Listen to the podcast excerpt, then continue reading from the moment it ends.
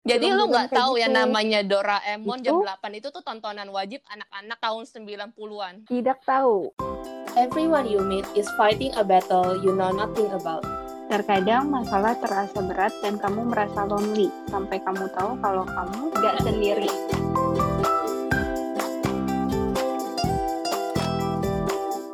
Hari ini kita mau ngobrolin apa, Bon? Apa ya?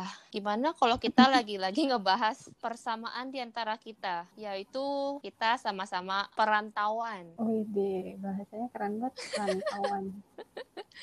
Iya kan, soalnya gua gua ini merantau kan dari Indo ke Taiwan dan lu sendiri merantau, lu bukan orang asli daerah Pulau Jawa kan? Iya, gua bukan anak kota. Eh, sekarang gua kampung gue sekarang calon ibu kota. Wow, Oi. Keren-keren. Emang kampung lu di mana ya? Kon- eh Palembang. Kagak lah, di Kalimantan gue, Kalimantan Barat. Palembang kan? Eh Palembang, wah lu Eh, kalau atau ngomongin Ponti ya, sama Ponti. gue, gue buta. Ponti, Ponti Kalimantan. Kalau karena gue tahu itu kampung gue. Kalau Palembang, wah gue nggak tahu tuh apakah itu di Pulau Jawa atau di Pulau Sulawesi, Sumatera tuh gue nggak tahu tuh. maaf guys, gue geografi gua dulu remet. Sama. Sumpah demi apa, gue juga parah banget geografi gue astaga kayak di Indo ada soal kayaknya ada bom ya, ada bom bukan bom apa sih Bon lu baca beritanya nggak yang di daerah Israel itu loh yang ada apa meledak gitu. Oh, yang baru-baru ini itu di Libanon bukan sih? Ah iya di Lebanon bener. Mhm. dan gue sendiri nggak tahu Libanon itu di mana dan di hari itu gue baca berita gue kayak yang hmm, gue nggak tahu Libanon di benua mana tapi hari ini gue baru tahu kalau Bintaro itu Jaksel bukan Tangerang kayak parah banget Oke, ini ini daripada kita terus-menerus mengupas betapa bodohnya geografi kita dan ilmu peta kita. Istilah kita kalau peta buta itu biasa kan peta buta bentuknya abstrak gitu ya. Pokoknya kurang lebih menggambarkan kita peta buta yang bener-bener putih polos gitu apa-apa. eh tapi gue gini-gini gue sekarang jago baca Google Map dong dan gue Oh, iya. bangga Oke, oke gue mau aku kalah yang ini. Soalnya gue pakai Google Maps aja gue masih suka nyasar. Kalau misalnya lu kan berarti lu kayaknya merantaunya lebih jauh nih Bon, lu sampai pindah negara kan. Kalau gua kan Mhm. masih satu negara pindah pulau doang nih. Perbedaannya yang masih aman lah gua dalam kadar bahasa gua masih aman. Kalau lu gimana? Gua yakin lu pasti kendalanya pertama bahasa sih. bahasa pasti. Tapi sebenarnya paling pertama masalah gua di perantauan itu selain bahasa itu masalah visa. Soalnya Misalnya dulu dulu kan pas gua pindah ke Taiwan itu pas itu momennya kita baru banget dinyatakan lulus. Jadi ijazah semua belum ada. Terus gue udah pindah nih, soalnya gue waktu itu mau kayak apa ya ngambil kelas bahasa dulu sebelum gue mulai kuliah. Jadi pas gue di Jakarta itu deket Pacific Place ada namanya TETO. Itu kayaknya Taiwan Trade Office and Economy. Eh, Taiwan Trade and Economy Office. Ya bukan sih. Teto Jadi- itu jadi kayak apa sih? Kayak Eh, organisasi lebih yang ngurusin ke, visa kayak gitu. kon- apa ya? Eh, kayak kantor perwakilan Taiwan di Indonesia tapi bukan kantor perwakilan. Soalnya Taiwan sendiri ini belum merdeka secara de jure. Jadi Taiwan baru merdeka secara de facto. Bedanya de jure dan de facto adalah kalau de facto eh, kamu diakui sebagai negara kalau kamu punya pemerintah kamu punya rakyat dan kamu punya wilayah. Taiwan punya. Kalau de jure itu adalah adanya pengakuan dari Diakui sama Nah, negara Taiwan lain. itu nggak punya pengakuan dari negara lain. Makanya kalau di luar negeri gitu, Taiwan nggak bisa punya kantor konsulat atau kayak kantor diplomat gitu nggak bisa. Mereka cuma bisa kayak kantor dagang dan ekonomi gitu. Eh, Hmm, oke oke. jadi pas itu momennya adalah gue baru lulus, gue nggak punya ijazah SMA, tapi gue udah harus ke Taiwan. Terus gue minta visa kan. Nah, entah kenapa pas momen gue itu karena gue minta visa sebelum gue umur 18 tahun, jadi kayak agak susah. Saat orang lain wawancara, orang yang mau bikin visa ketemu langsung sama pewawancaranya selesai, gue enggak. Gue harus manggil bokap gue untuk masuk ikut wawancara bareng karena gue waktu itu dinyatakan di bawah umur gitu. Jadi di Jakarta itu gue cuma dapat visa uh, visitor. Jadi kayak dalam waktu misalnya satu bulan atau maksimal dua bulan, kamu akan tinggal di Taiwan. Habis itu kamu harus meninggalkan Taiwan. Nah sementara gue kan long term. Nah long term itu biasanya kamu harus apply visa resident visa namanya. Nah berhubung gue nggak punya ijazah dan gue di bawah umur, gue nggak bisa apply resident visa. Terus gue nanya orang tetonya, dia bilang, oh ya udah kamu bikin visitor visa aja. Habis itu setelah ijazah dapet, kamu baru bikin lagi resident visa. Saat itu kalau mau bikin resident visa adalah kamu harus ninggalin Taiwan. Paling dekat itu biasanya orang-orang pada ke Hong Kong. Nah, berhubung nyokap gua nggak ngizinin hmm. gua untuk keluar seorang diri, akhirnya gua disuruh coba untuk apply visa di dalam Taiwan. Dan itu tuh susah setengah mati karena namanya visa adalah surat izin masuk negara kan. Hmm, okay, Terus okay. ya Terus akhirnya, akhirnya gimana? gua bolak-balik ke kantor uh, Kementerian Luar Negerinya Taiwan demi minta visa dan akhirnya bisa dapet. Aku cerita kasus aku kayak gini ke pamanku. Terus aku bilang, aku akhirnya berhasil dapet. Dan dia bilang, gue orang pertama yang bisa dapetin visa residen di Taiwan saat gue berada di dalam Taiwan. Dia bilang. Tapi gue nggak tahu nih benar atau enggak. Tapi sejak gua berhasil dapat visa di dalam Taiwan, semakin banyak anak Indonesia yang mulai ikut dengan cara gua ini gitu. Jadi mereka lulus ijazah Indonesia biasanya kan lama banget tuh baru keluar. Sementara anak-anak Indonya udah harus datang ke Taiwan, kelas persiapan lah segala macam semua. Dan jadi ya mereka semua dengan cara gua di di Indo apply visa visitor habis itu berusaha di dalam Taiwannya supaya dapat residence visa. Dan ini perjuangannya tuh nggak banget. Hmm setelah mengunjungi 11 kali kantor Kementerian Luar Negeri Taiwan. Dan lu bayangin saat itu adalah gua tinggal di kota lain, bukan di kota Taipei. Dan kantor Kementerian Luar Negeri itu di Taipei. Jadi gue bolak-balik 11 kali, gue akhirnya dapat visa. Oke. Okay. Tipe visanya cuma dua ya? Nggak ada maksudnya, apa namanya? Uh, oh, itu student visa gitu? Iya, emang itu emang namanya kalau student visa, Lagi. emang ada dua pilihan itu antara visitor visa atau resident visa kalau student ya tapi kalau misalnya untuk kayak bisnis atau kayak apa ya penyebaran agama atau apa itu visanya kayaknya beda lagi dan gua nggak yakin daripada gue salah ngomong. Oke okay, oke, okay. berarti itu perkara yeah. drama visa pervisaan lah ya intinya kalau misalnya dari segi bahasa, gue yakin lu segi bahasa gimana? Gue tahu sih lu pas momen-momen kayak udah mau lulus gitu kan lu kayaknya ngeles iya, Mandarin jujur, gitu ya. Gue les mati-matian di Jakarta, gue merasa nggak guna sama sekali karena gue datang ke Taiwan. Gila gue bener-bener kayak iya. Tetap pakai bahasa monyet, tubuh. Udah kayak monyet gitu loh dengan kaki tangan gue kayak udah sudah menari-nari depan orang. karena ujung-ujungnya kayak either lu blank atau lu kayak sama sekali nggak ngerti dia ngomong apa karena lu dua-duanya gitu dua-duanya sumpah. Gue ngebayanginnya kayak ya ampun serem juga ya si Feli maksudnya dari sini langsung ke sana dan itu kot itu bukan maksudnya beda kota gitu loh beda negara yang benar-benar culture-nya nggak tahu bahasanya juga gugu gagap iya, gitu ya, kan. tapi Wah, menurut gue kayak seru seru gitu loh kan kayak pas gue awal-awal itu kan gue datang untuk belajar bahasa kan. Nah intensif tiga jam sama talaushi talaushi itu kayak apa ya guru yang emang profesional sama satu jam eksklusif sama Xiao Lao Mm-hmm. Xiao Lao itu tuh kayak apa ya anak intern gitu dari kampus. Istilahnya kalau sama Ta Lao yang profesional kayak lu sekolah, habis itu Xiao Lao itu tuh kayak lu ngeles lagi gitu. Tiap hari 4 jam pagi belajar, habis itu sore udah nggak ada kerjaan lagi. Nah, karena udah nggak ada kerjaan, akhirnya gue jalan-jalan lah ke sekitar kampus. Nah, karena gue foreigner, gue nggak bisa Mandarin sama sekali. Jadi kan gue pretty much stand out banget gitu loh dibandingkan orang sekitar. Jadi kayak penjual-penjual yang sekitar kampus tuh kayaknya udah beberapa udah tahu oh ini foreigner dateng segala macam terus kayak mereka kayak pelan-pelan ngajarin gua oh ini namanya apa? gitu. Saking baiknya adalah gua kadang kayak bingung kan kalau harus ke toko baru beli makanan. Akhirnya gue seringnya langganan ke toko yang itu itu aja sampai pemiliknya itu suka apa ya bilang oh yang kali ini aku yang bayarin aku yang traktir kamu nggak usah bayar gitu lu gimana waktu lu pindah dari Kalimantan ke Jawa apa ada yang beda banget yang sampai lu shock atau ada pengalaman seru nggak gitu? Kalau gue pribadi sih hmm, karena gue pindah dari kota kecil ya ke Jakarta gitu tiba-tiba ya pinggiran Jakarta dikit lah.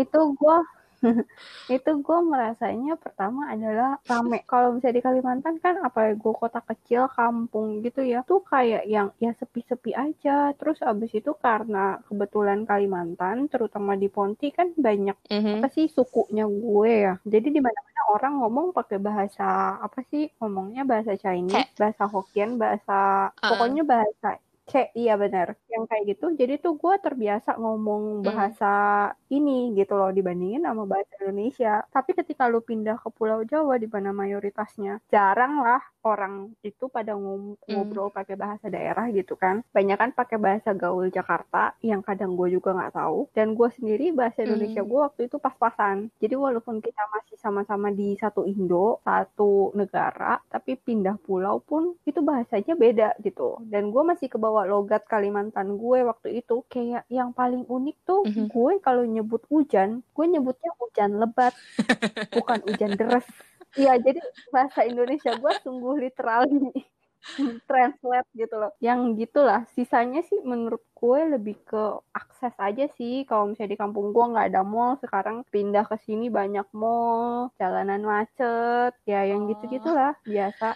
Terus kayak lu pernah ditanyain nggak sama temen-temen lu di Jakarta, eh di, di daerah lu situ ada ini nggak atau apa nggak? Soalnya gua di Taiwan kalau ngenalin diri ke, ke orang baru, oh gua dari Indo, mereka bakalan nanyanya dalam maksud bercandaan sih, mereka bakal nanya, eh di situ ada McDonald nggak? Atau enggak, eh di situ ada Starbucks nggak? Soalnya standar sekarang itu suatu kota adalah kota besar kalau ada McDonald dan Starbucksnya. Ya Allah, sampai kayak gitu. Kan itu negara Nah, itu dia. pasti ada lah. Heeh. Tapi nanyanya kayak gitu ya. Itu uniknya lah ya, ibarat lu kata. lu ada kayak pertanyaan gitu nggak kayak apa misalnya nanya eh di tempat lu ada internet nggak misalnya Kalau gue sampai ditanya kayak gitu sih kayaknya enggak sih. Mungkin karena gue pas pindah baru pindah juga karena maksudnya dari orang kampung pindah ke kota tuh lebih agak Oh. pendiam gitu gak sih? Pendiam, tertutup dan masih guardnya tuh Hmm. kayak tinggi gitu loh. Jadi kayak orang nggak terlalu approachable. Jadi mungkin seperti itu juga gue kepentoknya nggak terlalu banyak ngobrol. Kalau lu kayaknya di Taiwan kan kayak ada komunitas uh, apa Mm-mm. namanya orang Indo yang ke Taiwan kan. Jadi mungkin lu apa namanya senasib sepenanggungan lah sama-sama. Gue yakin lu orang cepet akrab kalau misalnya kayak gitu. Masalahnya gue pas pindah ke sini itu nggak menemukan teman senasib sepenang- sepenanggungan gue. Jadi gue gue sendiri aja. terus kayak kan lu tadi ngaramin kan yang namanya kayak perbedaan kata-kata yang digunakan di kampung lu sama di Jakarta nih di kota kayak lu ada cara nggak kayak bi- gimana Hmm. biar nyamain standar kata-kata lu sama ka- kata-katanya anak Jakarta Kalau gue dulu satu hal yang gue inget adalah gue banyak nonton sinetron. Asli dulu mungkin karena gue di kampung ya, kampung gue itu kalau dulu banget itu sem- seminggu sekali itu pasti ada jadwal Oke. di mana mati listrik sampai dari jam berapa sampai jam berapa. Terus ada jadwal di mana hari tuh mati air, nggak ada air. Jadi gue harus nampung air dulu tuh pagi-pagi. Nanti jam segini aha. sampai jam segini air mati. Rumah gue waktu itu di Kalimantan Hmm. itu nggak ada parabola. Mm-mm. Parabola masang di kampung kan lumayan mahal ya. Jadi nggak masang parabola, kaset doang. Jadi lu cuman bisa beli kaset, DVD, nonton gitu doang. Dan gue Hmm. jarang nonton DVD. Jadi makanya kenapa kalau sekarang anak-anak kayak iya kartun minggu pagi, kartun minggu pagi, gue nggak pernah nonton kartun minggu pagi. Mohon maaf, karena nggak ada parabola di rumah dan kaset pun nggak beli gitu loh, nggak nggak beli. Jadi lu nggak tahu ya gitu. namanya Doraemon jam Itu? 8 itu tuh tontonan wajib anak-anak tahun 90-an. Tidak tahu. Gue tahu Doraemonnya itu Oh, ya, non- ya, baca ya. komik, baca. Ah, jadi gue baca komik tuh kayak misalnya gue udah sekolah dari Senin sampai Jumat. Kayaknya dulu kalau di kampung sampai Sabtu deh. Sabtu malamnya bapak gue nganterin gue ke toko Hmm. sewa komik. Gue ngambil komik-komik Doraemon. Terus habis itu Oh. besokannya balikin kayak gitu. Jadi Hmm. nyewa komik tuh dulu di kampung tuh. Jadi gue tetep cannot relate sama yang minggu pagi ini kartun. Gue biasa aja karena gue nggak nonton gitu. Dan nggak ada parabola juga. Dan kalaupun ada, adanya tuh di rumah ama akong Ah. gue. Susah guys, karena ama akong gue banyak kan nontonnya channel-channel Mandarin. Jadi kayaknya tuh apa ya, ada aturan setting TV-nya gitu yang harus diatur, apa parabolanya harus digerakin, gue nggak ngerti deh. Jadinya kalau lu mau ganti channel yang banyak kan Mandarinnya ke channel Indo itu susah. Makanya jarang dilakukan. Jadi gue jarang juga nonton film Indo. Beneran. Gue keracun sama sinetron Indo, sama lagu-lagu Indo itu cuman pas gue pindah ke sini doang. Pindah ke Jakarta baru tuh gue nonton karena akses TV-nya gampang. Sinetron apa yang lu tonton waktu lu baru pindah? Sungguh tidak ingat mana gue mana mungkin gue Ah, tapi gue inget dulu Oh, mungkin ada Cinta iya Fitri iya. ya, Cinta Fitri gak sih? Yang sampai berseason-season, nah, iya itu. Paling FTV, FTV Berarti gitu lu pindah Bon. ke Jakarta itu Cinta Fitri tahun sekitar kita SMP, SD, SMP, SMP. SMP, iya. SMP SMP kelas gue 1 pindah ke sini atau memang. Pokoknya pas kelas 6 gue lulus, gue langsung Mm, mm, mm, break mm. kan. Itu kan libur tuh, kenaikan kelas, mau masuk SMP. Nah, SMP-nya gue udah SMP di Oh, sini. I see, I see. Nah, kalau misalnya gue itu jadinya kan kayak nonton sinetron. Kalau sinetron kan banyak dramanya, jadi gue tau, oh ternyata anak Jakarta kayak gini ya, banyak drama-drama kayak gitu. Terus bahasanya ngomongnya ternyata oh kayak gitu, oke pakai gue lo. Karena kendala Lu gue sebenarnya di lu ada gitu. belajar apa Nah kayak kalau kalau di sinetron-sinetron kan kayak apa ya kalau marah ngedelik-delik mata ngelotot-lotot terus lempar air enggak lah, enggak enggak enggak sedramatis itu. Gue cuman belajar dramanya dan oh belajar iya, iya. kosakata bahasanya aja. semangat semangat Itu dulu gue inget nontonnya sampai tengah malam loh, sampai kayak gitu. Saking baru pertama eh kali ketemu biasa kalau dulu itu ya namanya TV kalau makin malam itu biasanya udah serial dewasa berarti kalau lu nonton apa Kayaknya malam-malam gue nontonnya FTV deh, Bon. Nggak, nggak serial dewasa. Ada FTV, FTV oh ya kok dulu gila lo gue tuh kecil malah nggak dibolehin nonton TV malam sama bokap nyokap gue Hmm, kalau dulu pas pindah ke sini, gue ada akses ada TV sendiri di kamar gue. Jadi terserah gue mau nonton jam berapa. Itu gue matiin lampu sih, jadi kesannya kayak gue udah tidur dan belum dikecilin. ternyata mam- mamanya Keisha tante Keisha dulu kayak gini tante. Kalau lu ya itu kan Bon? tadi gua udah cerita kan karena gua sering ke toko-toko sekitar eh, tempat gua belajar bahasa dulu, akhirnya jadi kayak sama penjualnya berteman baik gitu kan, suka ditraktirin. Nah, akhirnya pas gua masuk kuliah, gua juga kayak gitu. Karena bisa dibilang gua tuh satu-satunya eh, bukan satu selain satu-satunya juga murid internasional pertama di jurusan gua. Jadi gua nggak punya teman-teman foreigner lain Hmm. ya kalau pas di angkatan gua kebetulan Oke. tuh ada satu gua anak international student sama ada dua orang lagi tuh anak overseas Chinese Eh, btw kalau masuk Taiwan itu lu bisa milih status gitu antara lu mau status sebagai international student atau overseas Chinese ini tuh kayak treatmentnya beda dan kita bakal bahas ini kapan-kapan gitu. Soalnya kalau nggak kepanjangan soalnya. Jadi eh, pada intinya adalah gua nggak punya teman foreigner lain gua temenan sama orang lokal. Kebetulan juga kampus pertama gua di Taiwan ini tuh kampus swasta bukan kampus nasional. Karena kampus nasional itu bisa dibilang apa ya lebih bergengsi daripada pada kampus swasta. Jadi eh, orang-orangnya katanya di kampus nasional tuh lebih egois sementara di swasta lebih easy going nah gua lah kebetulan ketemu nih sama beberapa temen kita kayak satu geng gitulah empat tahun di kampus. Nah sama mereka ya mereka ngajak makan ke mana gua ikut. Kayak gua kadang ngeliat menu bingung ini apa mereka ajarin. Dulu itu pas awal-awal cara kita komunikasi adalah dengan Google Translate. Jadi kan kita bawa laptop nih ke kampus. Nah yaudah tiap kali mau ngomong gue bingung mereka ngomong apa. Mereka tinggal ketik di Google Translate terus translate ke Inggris kan. Gue bilang oh maksudnya ini. Terus kalau gue lagi ngomong gue bingung jelasin ini Mandarinnya apa? Ya terus gue ketik di Google Translate translate ke Mandarin gue kasih lihat ke mereka maksudnya ini gitu. Dengan cara ini gue pelan-pelan gue belajar Mandarin gitu. Terus lama kelamaan sama mereka mereka juga pelan-pelan mulai ngajarin gue Thai. Thai itu tuh kayak bahasa lokalnya orang Taiwan yang bukan Mandarin. Agak mirip Hokkien tapi beda sama Hokkien gitu sih Hmm, menarik. Gue baru mau nanya ke lu, lu temenan sama lokal, lokal ngomong bahasa Mandarin, lu gimana? Lu kan Google maksudnya- Translate Ternyata beneran guys, Google Translate. The power is real guys. Oke, lu kan berarti pindah ada temen. Terus menurut lu enakan dulu di Indo atau enakan sekarang di Taiwan? berhubung sekarang lagi masa pandemi ya Taiwan Iya, gue tahu, gue tahu di Indo kasusnya lagi naik terus, gue tahu. Tapi maksudnya selain itu ada lagi nggak yang bikin lu lebih prefer Taiwan daripada Indo, Aduh, gitu. masalah ini gue bingung. Soalnya gue antara Taiwan dan Indo itu 50-50. Gue selalu, apa ya, kalau ditanyain kapan 50-50. pulang Indo for good gitu. Maksudnya kayak bener-bener balik ke Indo bukan untuk liburan, tapi bener-bener balik kerja hidup di Indo lagi. Terus gue cuma bisa bilang, tergantung yang maha kuasa maunya kapan. Karena, iya, karena gue bener-bener Anda bingung. gitu ya. di Taiwan enaknya ya bebas gila gue bebas banget di sini. Gue mau keluar kapan pun langsung keluar. Gue nggak usah mikirin transportnya harus gimana karena di sini MRT menjangkau ya seenggaknya di Taipei lah ya karena gue udah pindah ke Taipei kan sekarang ibu kotanya Taiwan. Transportasinya tuh gampang banget MRT ke mana-mana. Bus di mana pun semua berhenti Terus kalau misalnya gua mepet pun juga ada sepeda umum gitu. Jadi tinggal kita tap kartu kita, terus kita bisa nyewa sepeda ini selama yang kita mau. Itu tinggal dibalikin lagi ke stasiun mana pun. Dan stasiunnya ini tuh ada ratusan di kota Taipei sendiri.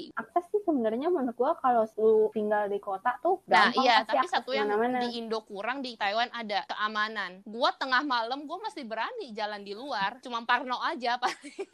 Berarti lu pulang sekarang udah jarang-jarang ya? kalau Imlek maksudnya ya ke- karena kita kerja kan Kes terus kayak daripada gue rugi cuti karena cuti di Taiwan itu dikit banget loh dibandingkan di Indo. Di Indo kayak lu kerja setahun dapat 12 hari cuti nggak sih kalau nggak salah? Kalau di Taiwan itu lu Betul. kerja enam bulan cuma dapat tiga hari. Lu kerja setahun lu dapat lu dapat tambahan empat hari. Jadi setelah lu setahun kerja full lu cuma dapat tujuh hari libur cuti. Kecuali kalau kantor lu itu punya kebijakan Agak lain dikasih lebih. Kalaupun lebih juga gue lihat rata-rata itu sih antara 7 sampai 10 hari doang maksimal Tapi kalau kalau lagi momen kayak gitu bikin lu kangen Indo nggak sih? Indo kan lebih banyak tanggal merahnya. Gue di bulan Agustus ini aja tuh tanggal merah kayaknya ada dua deh. Tanggal 17 sama ada tanggal ada tanggal satu lagi Oh. perayaan apa gitu. gue lebih kangen di Indonya leb- lebih ke ini sih bahasa dan apa ya kayak menurut gue di Indo gue lebih bisa nunjukin potensi gue kalau di sini kan ya biar gimana pun juga sebagai orang dari Southeast Asian countries strata kita agak lebih rendah dibandingkan orang dari negara lain menurut orang lokal sini gitu kan. Jadi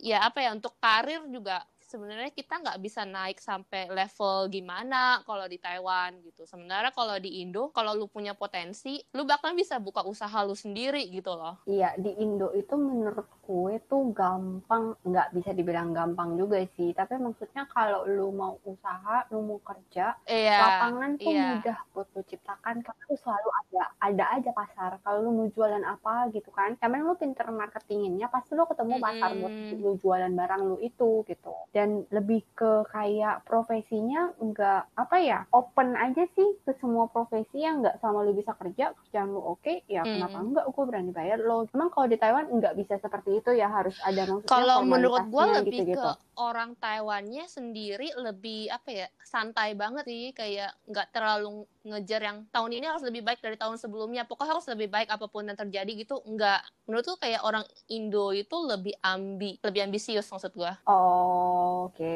Iya, Dari segi dan ambisiusnya menurut ya. gue yang salah satu yang bikin gue masih kepingin pulang yaitu karena karir kesempatan di Indo tuh lebih luas lah daripada di Taiwan karena Taiwan sendiri juga masih bergantung China kan untuk ekonomi dan hubungan internasionalnya Lu masih rutin Hmm. ya pulang setahun sekali karena mungkin lu sendirian di situ juga dan bokap nyokap dan mostly Hmm. keluarga lu kan eh di sini. kalau lu Kes lu berapa lama sekali pulang Gue terakhir pulang kampung tuh sudah tidak bisa gue ingat kapan terakhir kali gue pulang kampung. Kayaknya sekitar dua atau tiga tahun yang lalu deh. Gue jarang sih pulang karena kalau lu pulang lu ada keluarga di sana. Kalau gue pulang itu cuman tinggal kayak oma Mhm. sama akong gue doang sisanya kebanyakan keluarga mak gue keluarga bapak gue yang inti ya yang ibarat kata saudara-saudaranya mereka tuh Hmm. udah pada pindah semua ke sini tapi kayak kalau hanya saudaranya ama gue atau akong gue itu kebanyakan Hmm. masih di sana pasti jadi untuk pulang juga maksudnya nggak terlalu kepengen pulang sih yang bikin gue kepengen pulang tuh cuma makan makanannya doang. Karena gue yakin lu juga kangen pulang Indo karena makanannya. Lidahnya selalu gue tiap kali mau pulang gue langsung ngelain nyokap gue bilang mah aku mau makan ini ini ini ini ini ini. Masakin. Kalau enggak apa ya kita bakal pergi ke restoran mana. Gue kangen banget makanan apa dari restoran ini bisa.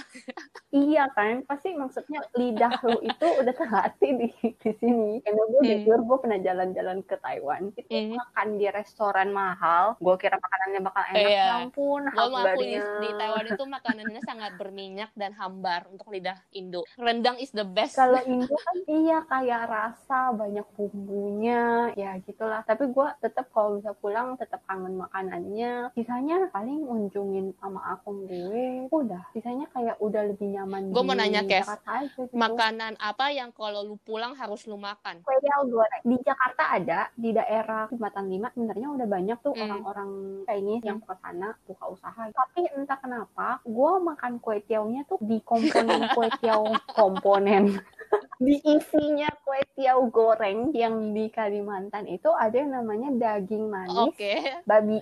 Jadi dia daging babi tapi manis terus bisa crispy bon. Terus di dalam kue tiaw ada itu yang kalau misalnya sekarang lu ke jembatan lima lu makan itu ada sih. Oh. Cuman nggak crispy dan rasanya kayak ya biasa aja kayak banyak tepung gitu loh. Itu dan gue sampai sekarang tetap lebih suka coipan di Kalimantan daripada di sini. Belum ketemu coipan yang enak walaupun mak gue bikin coipan sendiri tuh gue tetap kayak kayak kayak kurang nendang gitu loh rasanya. Tetap enakan kalau pulang ke Kalimantan. Rujak juga. Ih, intinya gue nyebutin semua sih. Berarti kalau Keisha pulang Kalimantan harus makan kue tiaw, makan coipan, makan rujak ya? Iya, itu benar-benar gue sehari bisa makan lima kali. Apalagi kalau cuma pulang tiga hari, kalau bisa semua makanan gue mau, gue makan nanti.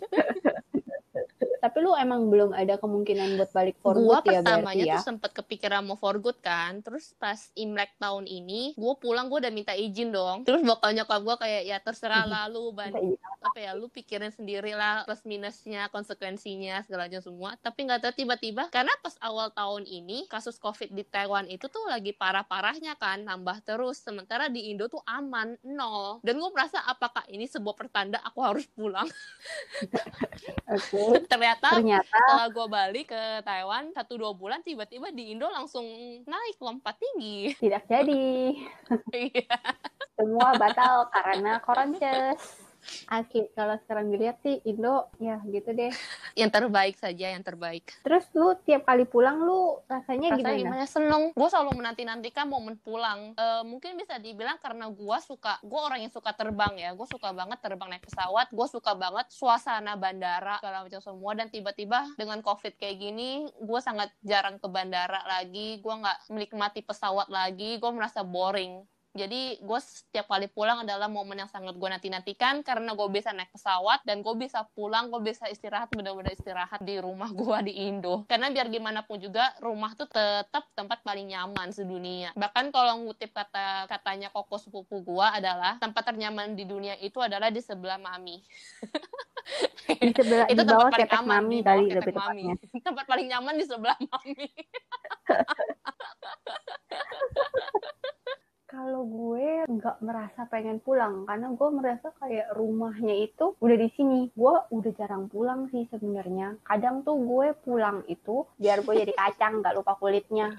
Terlalu nyaman di Jakarta, menganggap Jakarta rumah. Tapi gue tetap harus ingat bahwa kampung gue sebenarnya dulu di sana. Gue dulu sempat sampai kayak gini loh masa kecil gue kayak gitu. Ya, jadi uh, nggak peduli nih kita mau perantauan dari kota ke kota atau dari pulau-pulau, negara-negara, kelihatannya wow, kelihatannya bagus. Pas awal-awal tetap aja lu ada masa-masa lu harus adaptasi dan masa adaptasi itu nggak melulu enak. Semua orang akan mengalami masa adaptasi ketika melakukan perantauan. Yang pentingnya itu cuman take your time aja sih kalau lagi adaptasi mah jangan diburu-buru. Kalau memang ada prosesnya kayak gue akhirnya gue kebanyakan nonton sinetron Kelly akhirnya tetap harus bawa Google Translate buat ngobrol ngomong sama orang mana-mana ya itu proses yang harus kita lewati buat akhirnya nyaman Iya. sampai sekarang Dan gue mau ngutip sedikit dari buku nanti kita cerita tentang hari ini. Pulang jadi kata paling nyaman setelah proses pencarian panjang. Jadi nggak peduli sejauh apa pun kita merantau, nam- yang namanya rumah itu tetap tempat paling nyaman sedunia. Ke mana pun kita pergi, kita pasti nggak mungkin lupa sama rumah kita. kalau dari gue buat anak-anak yang mungkin lagi ngerantau lagi di awal-awal proses adaptasi tuh harus cuman live in the moment aja enjoy aja momennya in the end lu kayak gue sama Feli kita flashback ke masa lalu dan kita ngetawain itu karena kita enjoy itu proses yang kita lewati kita Iya. naik level gitu ibarat kata dari yang nggak betah sampai akhirnya sekarang betah sampai akhirnya merasa kalau gue ya merasa bahwa ini lebih rumah Hmm. gue daripada yang dulu gitu Iya.